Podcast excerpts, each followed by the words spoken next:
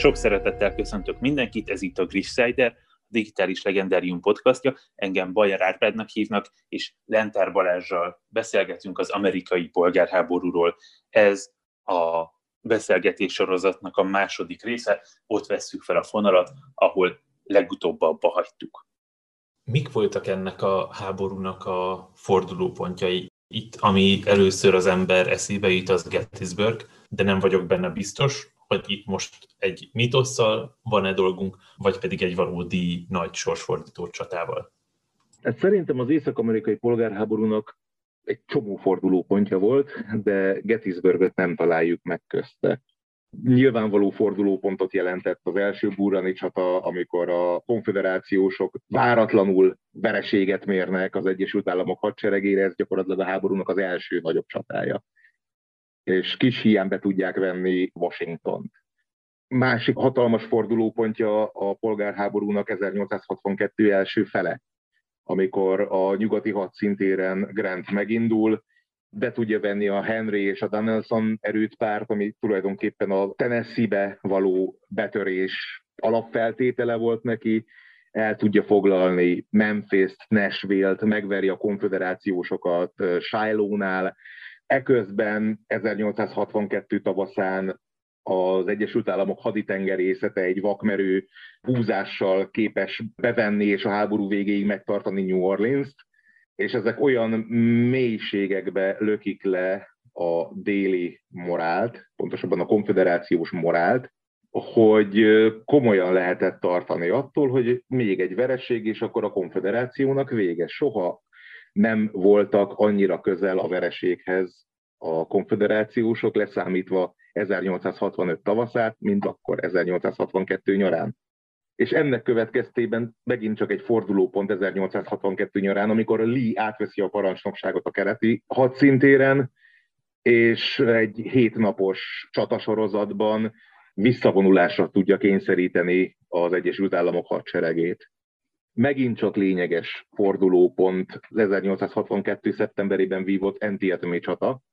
Ez azért volt fontos, mert egyrészt sikerült megállítani a Marylandbe betörő lít, másrésztről, és ez nagyon-nagyon lényeges, hogy a korábban említett hétnapos csatasorozatból származó kudarc ébresztette rá Lincoln arra, hogy szükség van a rabszolga felszabadításra. 1862. júniusáig nem volt napirenden a rabszolga felszabadítás elképzelése. 1862. júliusában pedig Lincoln már leírja, hogy már pedig erre szükség van. És amikor Antietemnél sikerül megállítani Lee-t, akkor utána Lincoln már nyugodtan kiadhatja az emancipációs kiáltványt, mert onnantól kezdve nem úgy tűnik, hogy, hogy, hogy megpróbál kétségbe esetten előre menekülni, hanem kapott egy olyan győzelmet, ami megerősíti, és így adhatja ki az emancipációs kiáltványt. Ezek után innentől kezdve gyakorlatilag a, a háborúskodás a stagnál. Tehát amiket ilyen óriási fordulópontként szokták említeni, Gettysburgöt, meg Vicksburgöt, ugye gyakorlatilag a, a Gettysburgi csata elvesztésének másnapján kapitulál az utolsó Mississippi-n található erődítménye a konfederációsoknak, Vicksburg, és ezt a kettőt ilyen nagyon szimbolikus fordulópontként szokták beállítani. Szerintem ez nem így történt, már csak azért sem, mert a Vicksburgi katasztrófát korán sem élték volna meg akkora katasztrófaként a konfederációsok, ha a déli propaganda nem csinál belőle egy ilyen bevehetetlen erődöt mert tulajdonképpen a, a Mississippi hajózhatóságának kérdése addigra már adapta került. Ugye a konfederációnak addig van haszna a Mississippi folyóból, amíg tud rajta dolgokat felúsztatni, meg kiúsztatni. Na most a Mississippi torkolatánál meg ott van New Orleans, ami 1862 tavasza óta az Egyesült Államok birtokában van. Tehát ebből a szempontból a Mississippi már értéktelen a konfederációnak. Ami pedig Gettysburget illeti, ott azt a korszakban senki nem értékelte ö, világra szóló győzelemként. Lincoln még kifejezetten dühös is volt miatta, mert a visszavonuló Lee, a győztes Meade nem üldözte kellő eréllyel, nem tudta a seregét megsemmisíteni, így Lincoln tulajdonképpen egy elszalasztott lehetőségként tekintett Gettysburgre, és nem egy világra szóló, mindent megváltoztató győzelemként. Hát itt annyiról van szó, hogy amikor az 1863-as évet, mint a fordulat éveként tárgyaljuk, és akkor ott van a Gettysburgi csatavesztés, ott van Vicksburg eleste, ami egyértelműen azt mutatná, hogy itt az Egyesült Államok került fölénybe a konfederációval szemben, és innentől kezdve tulajdonképpen lehet vágni a centit apomatoxig. Ezen azért némiképp változtat az a tény, hogy ugyan Gettysburg volt a polgárháború legnagyobb és legvéresebb csatája, amit tényszerűen az Egyesült Államok nyert. Ezzel szemben alig pár hónappal később, 1863. szeptemberében vívják a Csikamogai csatát a nyugati hadszintéren, ami a polgárháború második legnagyobb és legvéresebb csatája volt, ez pedig a konfederáció nyerte. Tehát összességében ez is csak egy plusz érva mellett, hogy az 1863-as Vicksburg-Gettysburg tandemet nem lehet a polgárháború egyértelmű fordulópontjaként tárgyalni. Említetted, hogy a háború közben jön föl az, hogy a rabszolgákat fel kell szabadítani. Igen. Itt nem tudom kihagyni, hogy ne hozzam be a jobb egy felszabadítást párhuzamként meg Kossuthot. Ez egy lehetőség arra, hogy rákérdezzek, hogy a rabszolgákkal amúgy mi a helyzet? Az ő szempontjukból jelente bármit is a háború? Akarnak-e ők bármit ettől? Van-e lehetőségük arra, hogy akarjanak akár felszabadulni, akár bármi mást. Hát ezt hozzá kell tenni, hogy a rabszolga felszabadításnak van egy nagyon-nagyon árnyalt, mögöttes motivációja. Azt kell tudni, ugye említettem, hogy mekkora a különbség a konfederáció és az Egyesült Államok populációja között. Ennek ellenére a konfederáció mégis képes, ha nem is ugyanakkor, kb. fele akkora sereget kiállítani, mint az Unió, és mivel a konfederációnak a, az utánpótlása folyamatos, ezért ezzel tenni kellett valamit, és annak az oka, hogy a konfederáció ember utánpótlása folyamatos lehetett, annak az oka nem más, mint az a három és fél millió rabszolga, aki ott élt a konfederációban, és el tudott végezni egy csomó olyan munkát, amiért nem kellett a katonakorú fehér embereket otthon tartani. Tehát ezek szépen be tudtak zupálni a seregbe, mert A pontból B pontba szállítani dolgokat a rabszolga is tudott, építkezni a rabszolga is tudott, erődöket megerősíteni a rabszolga is tudott, stb. stb. stb. Tehát ezért volt nagyon-nagyon fontos a rabszolga felszabadítás, pláne, hogy úgy lett megszövegezve, hogy a rabszolgákat csak a konfederáció területén élő rabszolgákat szabadította fel. Tehát Lincoln diplomatikusan nem beszélt azokról a rabszolgákról, akik az Unióhoz csatlakozott rabszolgatartó államok területén éltek. Tehát ők jogilag tulajdonképpen a rabszolgaság hivatalos eltörléséig, 1865-ig rabszolgák is maradtak. Ugyanakkor emellett az Egyesült Államok arra is rájött, hogy a felszabadított rabszolgák azok nagyon-nagyon jó katonaanyagnak bizonyulhatnak, amennyiben van szándékuk nekik a szabadságukért harcolni, és rengeteg rabszolga próbált megszökni a konfederáció területéről, átkerülni az unió területére, és akik ott átjutottak, azok egy része bizony be is tudott lépni a hadseregbe. Tehát, vagy a háború végére vagy 200 ezer volt rabszolga küzdött az Egyesült Államok hadseregének soraiban. Ja igen, még azt hozzá kell tenni, hogy ez nem jelentette azt, hogy az Egyesült Államokban a, akár a lakosság túlnyomó többsége is egyenlőnek tekintette volna magát a feketékkel. Nagyon sokat mondó példa, hogy míg a, az Egyesült Államok hadseregében egy fehér közlegény zsoldja 13 dollár volt, addig egy fekete hét. Északi hadsereg, ami aztán nem biztos, hogy a feketéknek a, a zsoldja miatt, de legyőzi a déli konfederációt. Hol van az a fordulópont, ami után már Lee hadserege nem tud felállni? Az a fordulópont 1864. szeptemberében jön el. Nagyon-nagyon érdekes történet, mert Lee-nek van ehhez a legkevesebb köze, hogy ez a fordulópont bekövetkezik ő mindent megtesz azért, hogy ne következhessen be.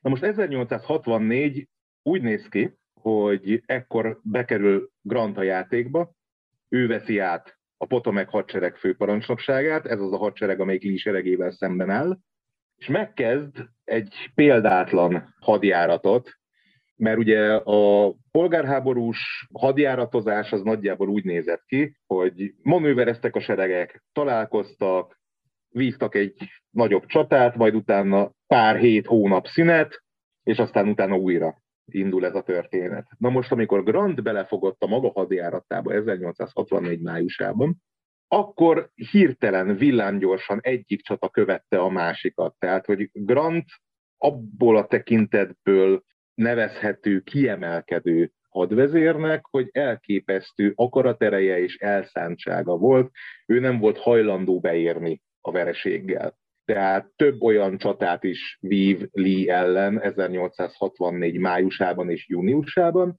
ami egyértelmű vereségnek tűnhet, hogyha az ember megnézi az adott összecsapások eredményét. Azonban Grant nem hajlandó visszavonulni, hanem továbbra is próbál előre nyomulni, próbálja bekeríteni Lee-t, és nyomogatja visszafele is. Ugye még közben Grantnak kvázi korlátlan emberanyag utánpótlás áll rendelkezésére, addig ez Lee-ről nem mondható el. Tehát ami embert Lee elveszít, az pótolhatatlan. Míg ez Grant esetében nem így van. Ennek ellenére azonban maga ez a hadjárat, ez az 1864-es hadjárat borzasztóan véresre sikeredik az északi, pontosabban az Egyesült Államok hadserege esetében is. Írdatlan mennyiségű embert veszít Grant, tehát hogy így háború első, pontosabban a hadjárat első két-három hónapjában, vagy egy ilyen 60-70 ezer ember veszteséglistára került tőle is. Ez pedig rettenetesen megnyomja, megviseli északi közvéleményt. Tehát ne felejtsük el, hogy itt két egymással hadban álló demokráciáról beszélünk. Tehát itt a katonák nem addig harcolnak, amíg az uralkodó úgy parancsolja, hanem amíg a nép azt hajlandó elviselni. És ezt ugye az Egyesült Államok például Vietnámban tökéletesen megtanulta, hogy a háború addig tart, amíg a nép azt mondja, hogy tartson. Függetlenül attól, hogy mi van éppen a csatatéren. Hiába van nyerésben a hadsereg, ha a polgár bemegy a szavazófülkébe és leixeli azt, hogy neki ez nem kell, egy olyan jelöltet választ, aki azt mondja, hogy ennek véget vet, akkor a háborúnak vége van. És 1864 ebből a szempontból volt nagyon lényeges év, hogy ekkor választásokat tartottak az Egyesült Államokban. 1864 novemberében eldől, hogy Lincoln folytathatja-e azt a politikát, amit eddig folytatott. És az, hogy Grant közben irgalmatlan mennyiségű embert veszít Lee-vel szemben, látható eredmények nélkül, mert hogy nem képes elérni Richmondot, és közben a nyugati hadszintéren Sherman sem tudja bevenni Atlantát, ez nagyon erősen megingatja a Lincoln adminisztrációba vetett választói bizalmat. Lincoln gyakorlatilag 1864 nyarán vereségre készül. Tehát már azzal kapcsolatban intézkedik, hogy mit lehet tenni azután, hogy elveszítik a választást. És ekkor jön az az óriási fordulópont, ami egyértelművé teszi, hogy ennek a háborúnak vége, és ezt a háborút az Egyesült Államok nyerte, amikor 1864. szeptemberének elején Sherman mégis képes bevenni Atlantát, Georgia fővárosát. Az az első olyan igazi, felmutatható eredmény, amit végre ki lehet tenni az ablakba, és nyilván a közmorál ettől megjavul, Lincoln 1864. novemberében megnyeri a választásokat, és itt elúszott gyakorlatilag a konfederáció utolsó esélye arra, hogy elérhesse a céljait. Az utolsó, és egyben mondom, legjobb esélye is. Fontos hozzátenni, nagyon-nagyon-nagyon-nagyon erősen tematizálta ezt a háborút, pontosabban ennek a háborúnak a modernebb gondolkodású katonáit az a tény, hogy egy demokráciával állnak szemben. Tehát itt meg kell törni az ellenség választópolgárainak a morálját. Ezt Sherman is átlátta, ezt Lee is átlátta. Nem véletlen, hogy Lee egész harcmodorát erre alapozta. Neki az volt a fontos, hogy minél pusztítóbb, minél nagyobb veszteségeket okozzon az ellenségnek, és minél több embert veszítenek az északiak, annál kevésbé fognak bízni a kormányukban. Ez gyakorlatilag végigvonul a polgárháború történetén. Ahogy Shermannek is a híres Atlantától Szavannáig tartó nagy masírozása, amikor Georgiát csak teljesen kifosztja, felgyújtja, stb. Ez mind a déli, pontosabban a konfederációs közmorál lerombolásáért történik. Hogyha amerikai katonaság és kiképzés, akkor a legtöbbeknek valószínűleg a West Point, a ma legendás katonai akadémia jut eszébe. Hol volt ez az intézmény a polgárháború idejében? A polgárháború idején a West Point meg sem közelítette azt a patinás jellegét, mint amilyennel ma rendelkezik. Tudni kell, hogy az amerikai Egyesült Államokat, mint fiatal demokráciát azért eléggé átjárta a bonapartizmustól való félelem. Tehát ugye látták a francia forradalmat, látták annak a lehetséges kifutásait, és azért tapintható egy olyan, nevezzük aggodalomnak Washingtonban, mi szerint jönni fog egy tehetséges, agilis és kellőképpen kíméletlen tábornok, aki majd egyszer csak katonai diktatúrát csinál a demokráciából. Ennek megfelelően a West Point is szinte csak névlegesen volt katonai egyetem. Tehát egyrésztről ugye az a lényeg, hogy az amerikai Egyesült Államok hadseregének békelétszáma meglehetősen alacsony volt. Tehát itt 15 ezer emberről beszélünk, amennyi a hadseregben szolgált 1860-ban. Tehát ehhez annyira túl sok katonatiszt nem kell. Éppenséggel ezért a West Point inkább egy ilyen katonai külsőségek közepette működő műegyetemként értelmezhető, tehát a West Point igazi célja az a polgári mérnökképzés volt. És valóban ekként is működött, tehát egy csomó olyan mérnököt termelt ki, akik az akadémia elvégzése után a hadsereg környékére sem néztek, hanem szépen egyszerűen elhelyezkedtek valami polgári állásban, és élték az életüket. Nagyon jó példa erre egy Charles Mason nevű fickó, akiről nagyon-nagyon kevesen tudnak, kevesen hallottak, katonai szempontból egy teljességgel ismeretlen figura, mert kb. két évig volt katona a West Pointi végzése után. Na ő az, aki minden idők legmagasabb pontszámával végezte el a West Pointot. A második egyébként Robert E. Lee. Osztálytársak is voltak, Charles Mason és Robert E. Lee. És Mason utána szépen vasútársasági elnök lesz, meg a Franklin Pierce adminisztráció alatt ő vezeti az Egyesült Államok Szabadalmi Hivatalát, és egyéb ilyen hasonló polgári állásokat vállal polgárháborút Grant és Lee tábornokoknak a szembenállásaként is, vagy a két nagy hadvezérnek a küzdelmeként is szokták értelmezni, Grantet pedig Hentesnek is nevezték. Miért jött ez a becenév, és mennyire volt valós alapja? Nagyon érdekes történet. Grant és Lee tulajdonképpen megjelenésében is teljességgel elütött a másiktól, tehát Lee ez a kifent, kikent, élére vasalt, kifogástalan megjelenésű, klasszikus déli gentleman látszatát keltette, Grant pedig egy ilyen kicsit sáros, kicsit toprongyos figura volt, aki nem túl sokat adott a megjelenésére maga a hentes mítosz Grant esetében éppenséggel amiatt jött, hogy ő amikor elkezdett harcolni 1864 tavaszán Lee ellen, írtózatos veszteségeket szenvedett el. Tehát, hogy itt ilyen, ilyen, ilyen néhány hónap alatt elszenvedett 60-70 ezer emberes veszteségekről kell beszélni, ami azért a polgárháború méreteihez képest is igen jelentős volt és emiatt kezdték el a katonái, meg később a déliek már a polgárháború után Grantet Hentesnek gúnyolni. Csak hogy ez nem feltétlenül nem teljes mértékben igazságos Grantel szemben. Ahhoz, hogy Grant hentessé válhasson, ugyanis nem kellett más, mint Lee. Lee-nek a harcmodora az egész polgárháború alatt pontosan erről szólt, hogy minél jobban összevérezze az ellenségét.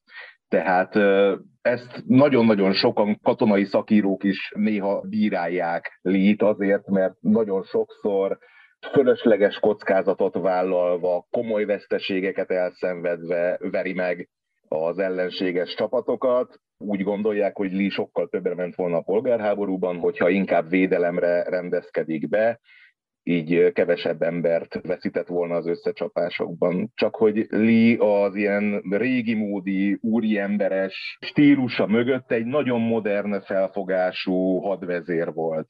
Ő pontosan látta azt, hogy ez a polgárháború azért különbözik az addigi világtörténelem egyéb háborúitól, mert itt két demokrácia harcol egymás ellen.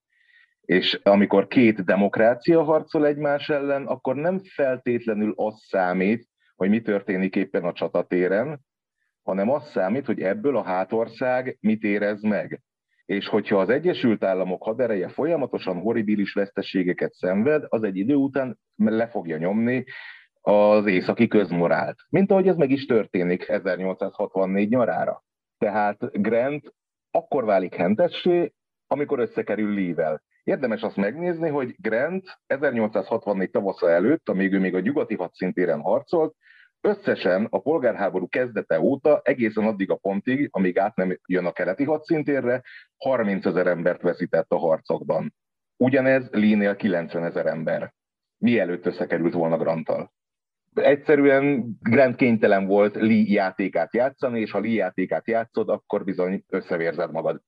Gyorsan hozzáteszem, hogy az is nagyon-nagyon fontos, hogy a két hadsereg, amelyik itt a keleti hadszintéren egymással szemben áll, a konfederációnak az észak-virginiai hadserege és az Egyesült Államoknak a Potomac hadserege, az alapjaiban is különbözött egymástól, tehát teljesen más taktikai, harcászati filozófia mentén működtek. Lee az alantasait a kockázatvállalásra, a kínálkozó alkalmak megragadására trenírozta, míg vele szemben, aki tulajdonképpen ezt a Potomac hadsereget létrehozta egy George B. McClellan nevű tábornok, ő pedig a tutira szeretett rámenni. Tehát csak is akkor kezdeményezünk valami akciót, hogyha a csillagok együttállása kedvező, ha túlerőben vagyunk az ellenséggel, ha nagyobb az ellátmányunk, ha így, ha úgy, ha amúgy, tehát hogyha minden klappol, csak hát ilyen egy háborúban soha nincsen. Éppen ezért McClellan olyan nagyon érdemi dolgokat nem is tudott tenni Lee-vel szemben. Egyszer meg tudta állítani Antietemnél 1862-ben. És nagyjából ennyi. Csak hogy ez a filozófia, ez a kockázatkerülő, biztonsági játékon mozgó taktikai hozzáállás, ez megmarad a Potomac hadseregben megéllen távozása után is. Tehát ezt még Grant sem tudja kiverni az alantasai fejéből, és ebből azért elég sok gondja is lesz, amikor szembe kerül Lee-vel. Itt akkor említettél egy harmadik tábornokot is, de mennyire volt meghatározó a hadseregnek tisztikara, mennyire emelkedtek ki ott nagy hősök, akikre esetleg fel lehet nézni, és mennyire volt valóban meghatározó szerepük ezekben a harcokban? Ugye ez attól függ, hogy honnan nézzük a polgárháborús tisztikar mindkét oldalon meglehetősen vegyes felvágottként értelmezhető. Voltak természetesen tehetséges katonák mindkét oldalon, voltak tehetségtelen katonák is mindkét oldalon is, illetve volt a, az igazi Isten csapásának minősülő politikus tábornok jelensége is ez is mindkét oldalra jellemző volt, a politikus tábornokok olyan arcok voltak, akik tulajdonképpen a politikai érdemeik, a politikai összeköttetéseik révén kaptak katonai kinevezést. Tehát mondjuk teszem azt egy Nathaniel Banks, aki világéletében politikus volt, csak amikor kitört a polgárháború, akkor kiloppizott magának egy tábornoki rangot, és ennek megfelelően nem is volt túl sikeres az Egyesült Államok hadseregében. Voltak persze ténylegesen kiemelkedő katonák mind a két oldalon ilyenkor meg szokták említeni a konfederáció esetében például Stonewall Jackson-t, vagy James Longstreet-et, esetleg John Brown Gordon-t meg lehet említeni, ő egy nagyon érdekes példa. Ő Lee egyik legmegbízhatóbb adosztályparancsnoka volt, tulajdonképpen nulla katonai képzéssel egy jogász volt eredetileg, de szerették az emberei, rámenős, kockázatkedvelő figura volt, aki többször is megmentette a, az észak-virginiai hadsereget a nagy Grant elleni hadjárat idején.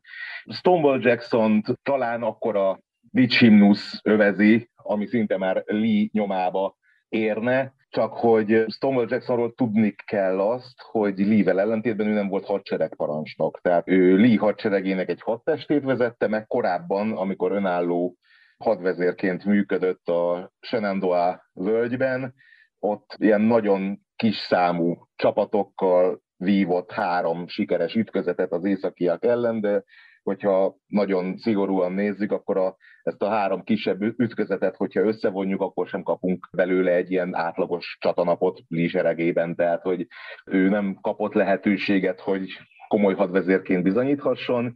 James Longstreet ugyanez egy nagyon megbízható hadtestparancsnok volt, Lee nagyon keveseknek adott becenevet, őt a Vén Csatalovannak hívta, nagyon szerette, tényleg a polgárháború egy jelentős részében probléma nélkül oldotta meg a rábízott feladatokat, viszont önálló hadvezérként elbukott. Tehát amikor 1863. szeptemberében Lee átengedi őt a nyugati hadszintérre, és részt vesz Longstreet a Csikamogai csatában, és azt követően Knoxville-t ostromolja, ott önálló hadvezérként nem brillírozik, sőt, hogyha maradunk annál a tézisnél, miszerint itt a, azokat a, a katonákat emeljük ki, akik alkalmasak egy hadsereg eredményes vezetésére, ez a konfederáció esetében csak is Lee, és tulajdonképpen ezzel így össze is írtuk a konfederáció jó hadvezéreinek listáját, míg az Egyesült Államok esetében ez Grant, Sherman, Sheridan,